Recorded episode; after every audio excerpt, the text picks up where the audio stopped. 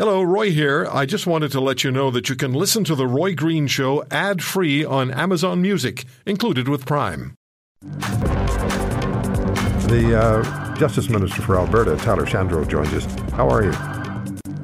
Good, good. You, thanks for having me. Yeah, good to talk to you. Let's talk about Bill 8, the uh, firearms legislation. And uh, we have many people in the country who have a little knowledge about it, people in your province who listen to us in Calgary and Edmonton, of course, on uh, Corus Radio are very familiar with the legislation. But so, what made the legislation necessary? Was it the federal government's actions with C21?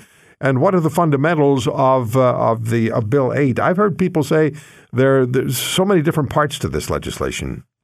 There is, yeah. I mean, a big part of it was working with our chief firearms officer. Now that we have one appointed by the province, and working with her to make sure that the there's some clarity with the the role that that her province, uh, sorry, that her office has.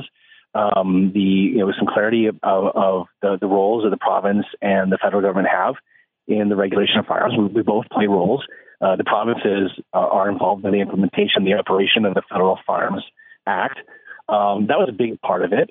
Uh, but there is also an aspect of it which we, um, when we looked at uh, Saskatchewan's firearms legislation, in ways in which if we do have a confiscation program in the country and we have increased movement and, and storage of firearms, making sure that it's going to be done in a safe way. So who's going to be involved in it?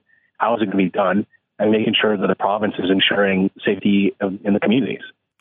Uh, so Alberta, if I understand this correctly, and uh, correct me if I if I if I don't, Ottawa is uh, receiving a signal from your government, from the province, that it will be Alberta that's in charge when it comes to firearms legislation, regulation, and possession, and not Ottawa. Do I have that correctly? Well, look, I mean, Ottawa's take on our legislation has been odd. I heard the, the federal minister describe our nuanced and balanced legislation as being reckless. Um, I think what's reckless is the cavalier approach the Trudeau government has had to firearms regulation. What's reckless is criminalizing thousands of Canadians simply for uh, possessing legally acquired property. And then what's reckless is lying to Canadians that targeting hunters and farmers and sport shooters is going to make any uh, communities more safe. Um, so I, I, think this really is, has all been a focus on the Trudeau government in you know alienating Western Canadians simply for showing up votes in Toronto. Yeah, no, I agree with you that the uh, federal government has made it uh, their stated objective to remove firearms from for many Canadians and hunters and uh, well, hunters and farmers. And, and in Alberta, you have a, a large um, rural population where they use their their their firearms to uh, to just keep order on on the land. Uh, the, the federal government really has overstepped its bounds, and they ran into that when they found the opposition parties were not going to vote with them. They were on their own, and they had to back off on C21.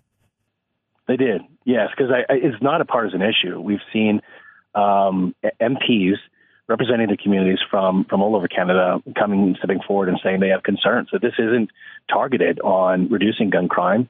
Um, it's uh, it, it, really is uh, targeting hunters and sport shooters and, and farmers in, in a, a really strange way. It's been this cavalier approach that the federal government has had towards firearms regulation.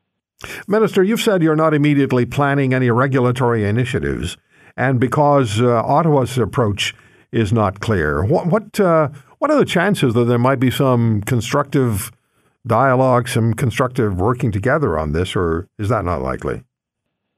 Well, maybe. I mean, we just uh, I just came back from Ottawa yesterday uh, after we had a, a, conference of justice ministers. The provinces have for uh, about a year now, uh, but in particular back in October, um, told the federal government that their changes to the bail regime in the criminal code have made our communities less safe. Um, you know, I think that their concession that they need to change the criminal code to address some of these concerns, but that commitment they made on, on Friday is, is an indication that um, at least sometimes the provinces are willing or are able to to get their attention and, um, and and get some constructive changes that are focused on community safety. Potentially, potentially, if they're willing to listen to us, but uh, on firearms so far they haven't been, unfortunately.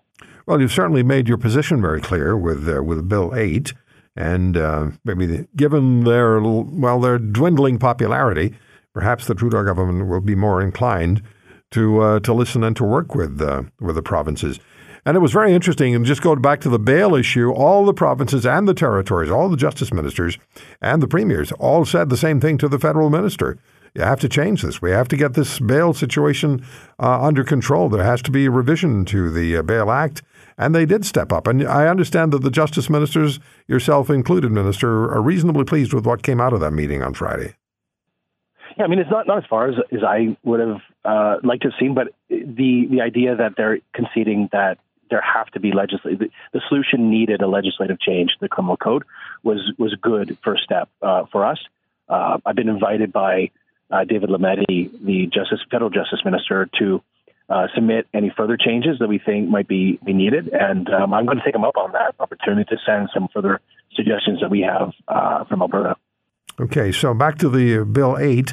In practical terms, how will the legislation, how do you see the legislation operating uh, with you as the Justice Minister in the driver's seat? I, think one of the reasons, one of the things I think we learned from what we, we saw drafted from Saskatchewan is it, a lot of this might have to be changed in Saskatchewan's legislation because a lot of it is um, prescribed in the legislation. Um, and it may depend on uh, how because Ottawa keeps on changing um, what they keep on announcing with firearms regulation. Uh, to I think there's a need for for us and for all provinces to be nimble. So a lot of this is is going to uh, be delegated to regulations and opportunities for uh, Alberta and, and any future government to, to be nimble and, and to develop regs in response to what we see from Ottawa, in particular when it comes to a confiscation program. If you want to hear more, subscribe to The Roy Green Show on Apple Podcasts, Google Podcasts, Spotify, Stitcher, or wherever you find your favorites. And if you like what you hear, leave us a review and tell a friend. I'm Roy Green. Have a great weekend.